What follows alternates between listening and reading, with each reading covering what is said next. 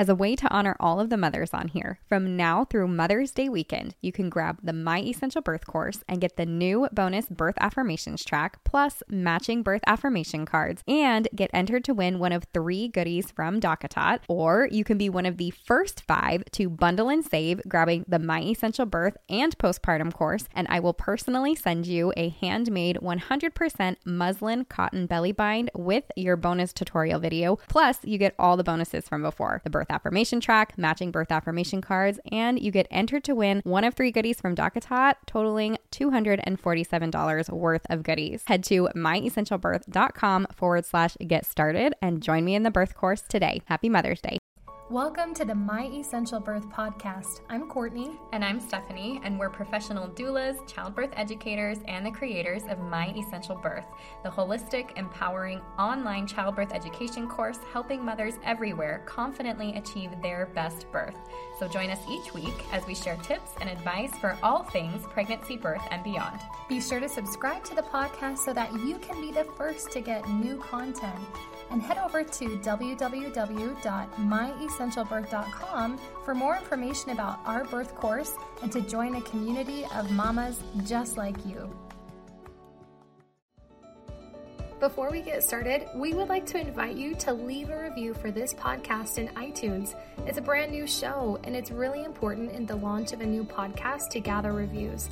Will you please help us spread the word by leaving a review so that more mamas have a chance of finding this podcast when they search for one? We read every single review and we promise to keep doing that. We love what everyone, all of you ladies, have been saying about the Pregnancy and Birth Made Easy podcast here with My Essential Birth.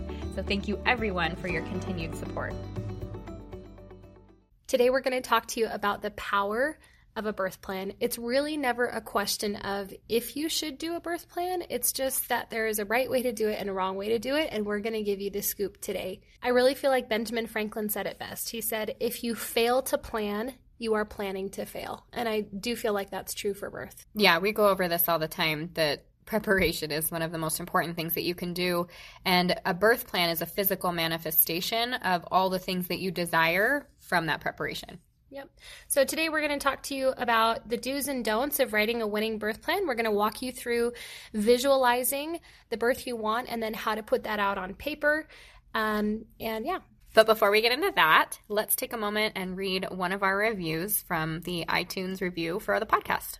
So this week's iTunes review is coming from Katie Katie 812. She said, I'm pregnant with my first and feeling so fortunate I found Courtney and Stephanie. Aw, thanks. I went from knowing nothing but starting with a mindset of, what's all the fuss about? Humans have been giving birth for 200,000 years to creating an informed but still evolving birth plan and preparation that makes me feel empowered and confident and slightly crunchy to make decisions about my body. I'm so happy I found this podcast and the My Essential Birth course that pointed me in the right direction to find an amazing birth center near me to plan for my ideal birth. One last remark. Since it's my first, even though I wince and squirm when learning about what happens to a woman's body during and after, I want to thank these ladies from the bottom of my heart for being so open and upfront about the good, the bad, and the ugly of childbirth. Thank you so much for that review. You guys have no idea how much it means to us to know that we're helping you in any way, small or big, to prepare for your birth. And we love it when you come back and share your birth stories with us later. I have to say, I think that's probably the perfect segue into today's topic about birth planning and why it's important. So, uh, with that, why don't we get started? So, the year was 2010. Bum, bum, bum. and uh, my husband and I, we were in between babies two and three. We had just moved from Arizona back to Utah. And you have to know that with my first two babies, I delivered with um, an MD in Glendale, Arizona. Um, and he was amazing. He was incredible. He was really laid back. Um, if you're in the Phoenix, Arizona area, it's Dr. Marv Erickson. And he was just really, hey, whatever you want to do, no IV, no problem. Like, I'm here to support and serve you. Whatever kind of birth you want to have is what I'm here to help you do.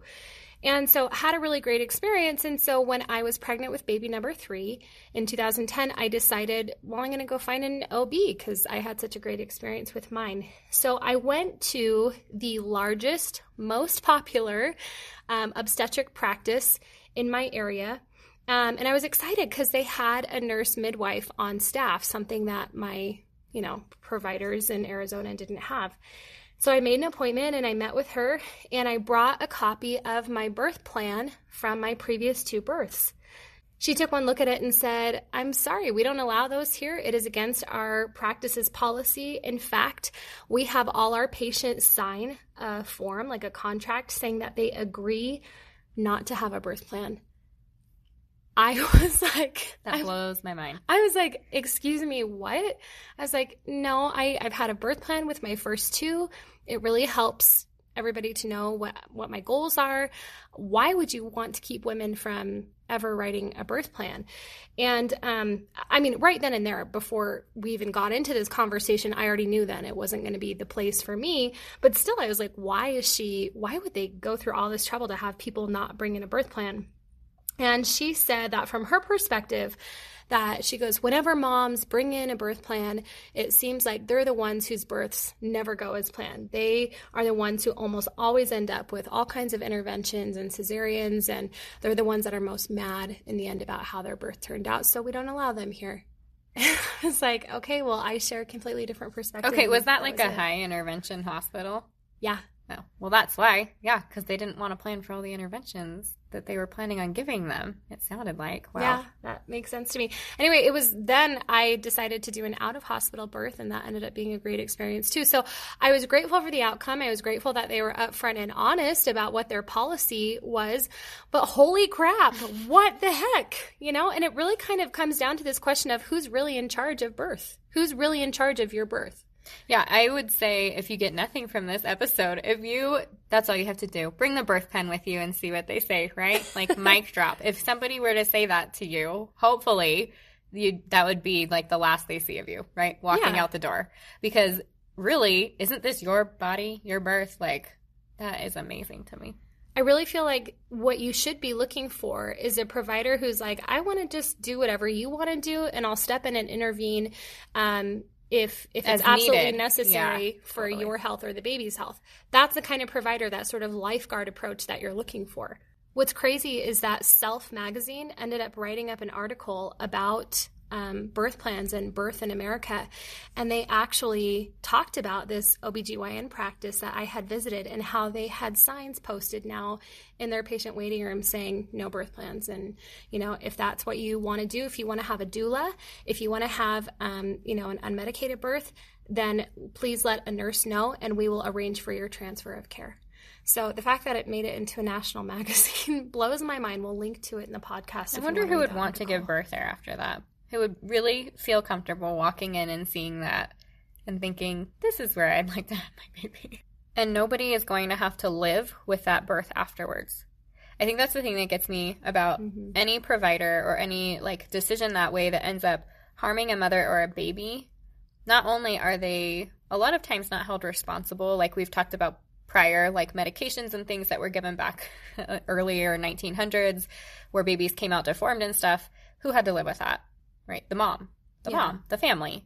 And I think that's the same with the birth. You know, we can even point fingers and do all the blame or whatever the case, but the truth is we walk away from that birth with our experience and and the way that we've birthed our baby. And I feel like we get so many um, DMs and messages from women who have trauma from previous births that didn't go the way that they wanted, and years later they're still trying to process that. And you know that that provider is probably not even thinking twice about it. And so sure. that's when they come to us going, I recognize that if I want something different, I'm going to have to do something different. Yeah. And doing something different oftentimes means getting educated and coming up with a plan. And so we want to outline for you guys some do's and don'ts to writing a winning birth plan so that we can make it as clear and simple for you as possible. Yeah. And I want to say it's unfortunate that women come like that or that we have these experiences, but then I look at like what Courtney and I do, and I wouldn't be here if I didn't have a bad experience first. So I, I almost want to say like those things lead us to opportunities to make things better for every woman. So I almost I almost like the mistakes. Absolutely. All right, so we're to start first with the don'ts, just so that we can get them out of the way. Um, the first thing we recommend is sometimes if you were to go on Google and you were to type in birth plan, a lot of times what you'll see come up is like a checklist. And these checklists of things are, they list all your different options for a million different things. They're often several pages long. And the idea is that you go through and you check the boxes of things that you want. Do not, this is not a birth plan. This and then is, print it out and bring it. and right. then print it out and bring it. Nobody is going to have the time to read your several pages of checked boxes on a sheet. So that might be a good tool to use if you're trying to determine maybe some of your preferences, but we have a better tool we're going to share with you a little bit later in this episode, but don't don't assume that this several page long checklist is a birth plan. It's it's not. Nobody has time for that. Ain't nobody got time for that. Yeah. And on that note, so your your birth plan should be one page. So on the don'ts, do not make it more than one page if you can help it, with the exception of a second page being a cesarean birth plan. Yep. Um, and we have a free, we'll include it in the end of this episode, but we have a free gentle cesarean birth plan so that you can download it, print it, and not have to worry about it anymore, but you can still stick it in your birth bag in the event that a cesarean birth does become necessary. Exactly. Another don't that we have for you is you don't really need to put things on your birth plan that are already included or already kind of a given at your birthplace. For example, um, you don't need to say on your birth plan, we'd like to be able to control um, the lights or how dim or bright the lights are. If you want on your birthplace tour and they're already like, yeah, that's not a problem. You don't need to put things on there that they're already cool with. Yeah, unless it is something that is very important to you that mm-hmm. you're worried in any way or it helps with your anxiety or feelings in any way that you need to make sure you have that thing, then I would include it. Yeah. But if they say that we're a certified baby friendly hospital, then you probably don't need to put on your birth plan, please don't offer my baby any formula um, because that's that's already part of that um, right. baby friendly certification. So that should help you um, consolidate a little bit when you're trying to fit to one page, which is one of the do's that we recommend. So let's talk about some more of those do's. Well, when we were talking before we started recording, I was saying I think the really important thing here is that women are able to envision what they actually want um, instead of just throwing a bunch of stuff on a birth plan that kind of sounds good. You really have to take time to envision your ideal birth and what that looks like for you. So at the end of this episode, we're going to go through a really quick, small exercise on how to do that so that you can get crystal clear on what matters for when you come back and listen to this again to write your actual birth plan. And we keep saying birth plan, but in the course, even we refer to this as a birth map because there's many ways to get to a single destination. In this case, it's the birth of your baby um, there's many roads that you can take to get there. And so we say plan, but it's really more of a preference or a map. It's a guide. Exactly. As a way to honor all of the mothers on here, from now through Mother's Day weekend, you can grab the My Essential Birth course and get the new bonus birth affirmations track, plus matching birth affirmation cards, and get entered to win one of three goodies from DockATot. Or you can be one of the first five to bundle and save, grabbing the My Essential Birth and postpartum course, and I will personally send you a handmade 100% muslin cotton belly bind with your bonus tutorial video. Plus, you get all the bonuses from before the birth birth affirmation track, matching birth affirmation cards, and you get entered to win one of three goodies from DockATot, totaling $247 worth of goodies. Head to myessentialbirth.com forward slash get started and join me in the birth course today. Happy Mother's Day. Um, there's a quote I've heard, and it says, "Stay committed to your goals, but be flexible in your approach." And that that oh, kind Ooh, of that's so good. Isn't that good? Yeah. It sort of speaks to that idea of it's a map and you can get there multiple different ways. And I feel like so what this nurse midwife was telling me, well, people who come up with a plan, they're always disappointed because it never goes exactly to plan. Well, yes. And I hope you recognize that, you know, not even Stephanie and I can tell you exactly how your birth is going to go down. Yeah. You can't even know that. But what you can do, and I think where a lot of the power of a birth plan comes, is that in the process of creating it, you educate yourself on um, not only your options, but how to handle different scenarios that might come your way so that when something comes up, um, and we use you used the example earlier of like an episiotomy, you can understand um, maybe what some alternatives are, or situations where it would be necessary. So let's talk about that for So example. yeah, so for example, if you want on there, you have on your birth plan or in your mind, you don't want an episiotomy, and that is a surgical cut from the base of the vagina towards the anus into the perineum. Um, and this is not an evidence based practice, but is done by many doctors in routinely. hospital routinely, typically. And so I my my point with that was well, maybe you put that on the birth plan and everybody says, great, okay, but you're pushing and the doctor says, you know, it kind of looks like you're going to tear or it's pretty stretched out down there. I think if we just make a little snip, this baby's going to come right out.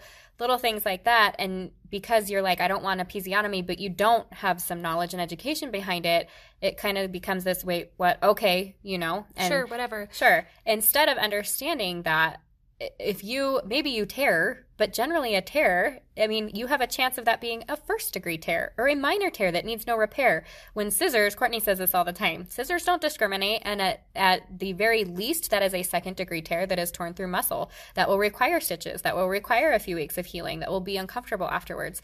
So, but if you don't know that going in, so in other words, there, you have to have some kind of um, context behind the things that are going on to that birth plan. Otherwise, it's it's just not as useful. Right. Don't don't put something on there like I don't want an episiotomy because you heard some other crunchy mom say that that's on her birth plan without educating yourself on on different scenarios where that might come up or where you might not know that tearing's actually often better. No, it is better than an mm-hmm. episiotomy. Mm-hmm. Um, but I was telling Stephanie, yeah, but you know, let's say you're coming up on a scenario where maybe your baby's heart rate is really low, and your doctor presents you um, and says, "Hey, listen, this this situation isn't looking good. I need to intervene right now for the safety of your baby." Um, and oftentimes they don't give you these choices, but let's pretend. and they say, "I can do a vacuum extraction. We can do a cesarean birth. We can do an episiotomy." Like you know at that point, I would choose the episiotomy if it were me. And you might feel differently, and that's okay. But you have to understand these different scenarios where you might know what to pick to you know make it to your birth goal of of whatever it is you want to have so i think that's again back to the map concept be flexible in your approach but committed to your goals and understand that there's multiple routes you can take to get to the same goal yeah so let's go a little more into the do's. So we talked about envisioning your birth. Mm-hmm. Um, just to be a little more clear, so you really want to know about how you feel about things so that you can prioritize them. And we touched on that, but just to clear that up. So if you know that it's more important for you to not have an IV than it is for you to be continually monitored throughout the birth, then that's going to make your list and it's going to be higher up on it. So write all the things down and then prioritize that list. In other words, if you put all the things things down on a piece of paper that you would want for your ideal birth and you look at it and you say, some of these had to change. What if I was only allowed to take a few of these with me? What would they be? And those are the ones that you really want to focus on that hit your birth plan. Yeah, we have a great little game that we play in our my essential birth course the birth plan priority game and it really helps you to hone in on um, what's more of a priority to you. And sometimes we we make our students pick between things that they really don't want to have to choose between but it's a good exercise to help you understand where you stand. So stephanie what were some things that were really important to you to have on your birth plan? So some for me and this might sound silly was i didn't want an iv i wanted to wear my own clothes and i wanted to eat and drink. Those were top for me yeah. Um, I absolutely needed I didn't ever want to be separated from my husband. Um, sometimes they're like, well, let's let's get her into triage, and you. I didn't want to be separated from him ever. Um, I definitely needed freedom of movement, and I didn't want to have to be tied down to to the bed or anywhere else for that. Um, those things were really important to me as well. Oh, and I also didn't want anybody to offer me pain medication. Mm. Sometimes they'll come in, and if they see you working through maybe a really tough contraction, they're, do you want me to call the anesthesiologist? No, don't plant that idea yeah. in my head. Like, well, not just that, but then you start wondering, wait, does it look like I need? Am I not handling? Am I not well? handling I mean, it yeah. well? yeah, and the performer in me is like, well, maybe I need to do. It but anyway, yeah. yeah, just on my birth plan was please don't offer pain medication. I'll let you know if I want it. Yeah. So, so you can see that even though though we both had similar ends, that we were both going for unmedicated births, for example, we had mm-hmm. different ways of getting there. We had different priorities. So that's that's what I want you to do at the end of this when we envision your birth plan. I want you to envision your ideal birth, not your friends, not your sisters. Like really think about what not matters the girl you. you read about on Instagram. not ours. not ours. You need to think about yours. All right, so let's quickly bust out these last few do's. Do break. So your your birth plan is going to fit on one page, and I highly recommend. We highly recommend that you fit it, uh, that you break it down by stage of birth. Right. So first stage, second stage, third stage, and then maybe a, a, few things for baby. But if you do that, it makes it really easy for the birth team to come in and know where they fit in. So for example, when when you're pushing and you're getting close to the end, the if you're at a hospital, the baby team comes in, mm. and they don't really care to know what you needed for first or second stage. They want to see what pertains to baby. So having it organized is really helpful to the people who are on your birth team. Right. So she's saying literally with the page in front of you, at the top of the page will be things that happen earlier during birth, midway during birth, and then at the end. Yeah. Something that I like to recommend to students that has actually gone over well, um, particularly with nurses, but put an image of yourself on there because mm-hmm. they how many patients do they have? You know they could have several. Maybe if you're at a birth center or obviously if you're at home you're not going to have to worry so much about that. But if you go to any kind of birth place then it, having a picture of yourself lets them know oh i recognize that couple so i know who this is for.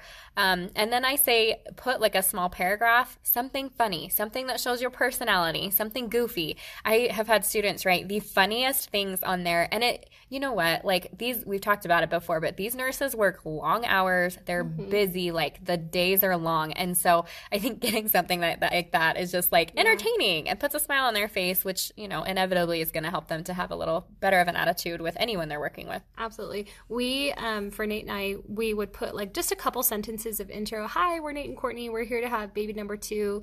We're hoping to name him Colin, but if he comes out looking like, you know, this, anyway, Jessica. Just, Jessica, that will be the name yeah, just add some humor to it. It's okay to add a little personality in there. And then um, we've mentioned this in other episodes, but like Stephanie said, these are people who often work 12 hour shifts. They work really hard and they're often working for you and for your benefit. So if you want to bring in a little treat for your birth team and put it on, there's usually a side table. Put it on the side table and put your birth plan right there with a, maybe a little card or note that says, please come enjoy a treat. Guess what they're going to be looking at as mm-hmm. they're enjoying the treat next to your bed? They're going to be looking over your birth plan. So there's a little strategery involved yeah. There. I also want to say make sure that you make several copies. I'd say even like up to six. You want to be mm-hmm. able to mm-hmm. hand it to nurses, and if they, for whatever reason, it gets lost, you want to be able to hand it to them again. One for the provider, one for the doula, one for your mom. You know, anybody who's going to be in your birth space, make sure, um, and especially for your doula, your partner, your um, your midwife, or your doctor, those people should be really clear about what you desire before you even get to your birthplace and have to hand off a birth plan. That's what I was going to say. I, I thought of another do that we don't have listed here, and that is the first time your provider sees your birth plan should not be at time of birth. Ideally, you should have this made up um, months in advance so that when you take your birth plan to your provider, you can maybe start going over a couple things at a time each visit just to kind of, again, make sure that you're both on the same page and that you both um, are going to pursue the goals that you have in mind for your birth and that your provider will be supportive of those. If you go in there with your birth plan and you're maybe like Stephanie and not having an IV is a priority to you, and they're like, uh, no, I want you to have an IV, and you're starting to get all this pushback, um, you might need to think about a new provider.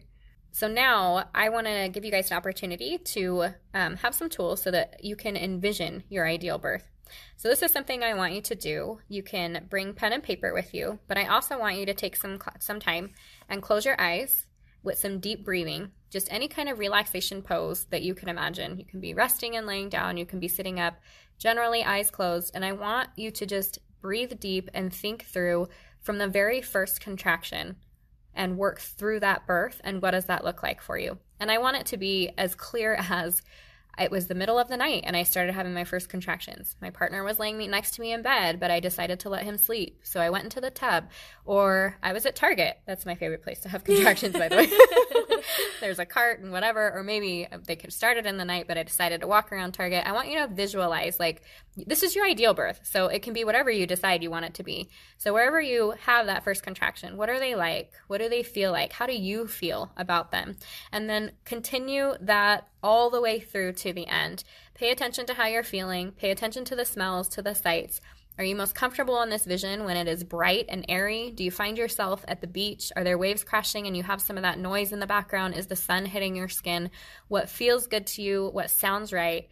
And then as you move on to the birth phase, where you're thinking about physically giving birth to your baby, how are people talking to you? How are they treating you? Um, when you say that you're going to a hospital or a birth center in, in this area, what happens on your way in? We've mentioned some of them. You know mm-hmm. are you in your own clothes? Are you do you ask for an iv is that something that's interesting to you? Do you see yourself more in bed or do you see yourself up and moving around? Right. Do you plan on having an epidural which is okay? Um, what are the options that you look at that makes this your best birth plan and then you sit down and you write all of that out to the best of your ability. You just write and write and write and write.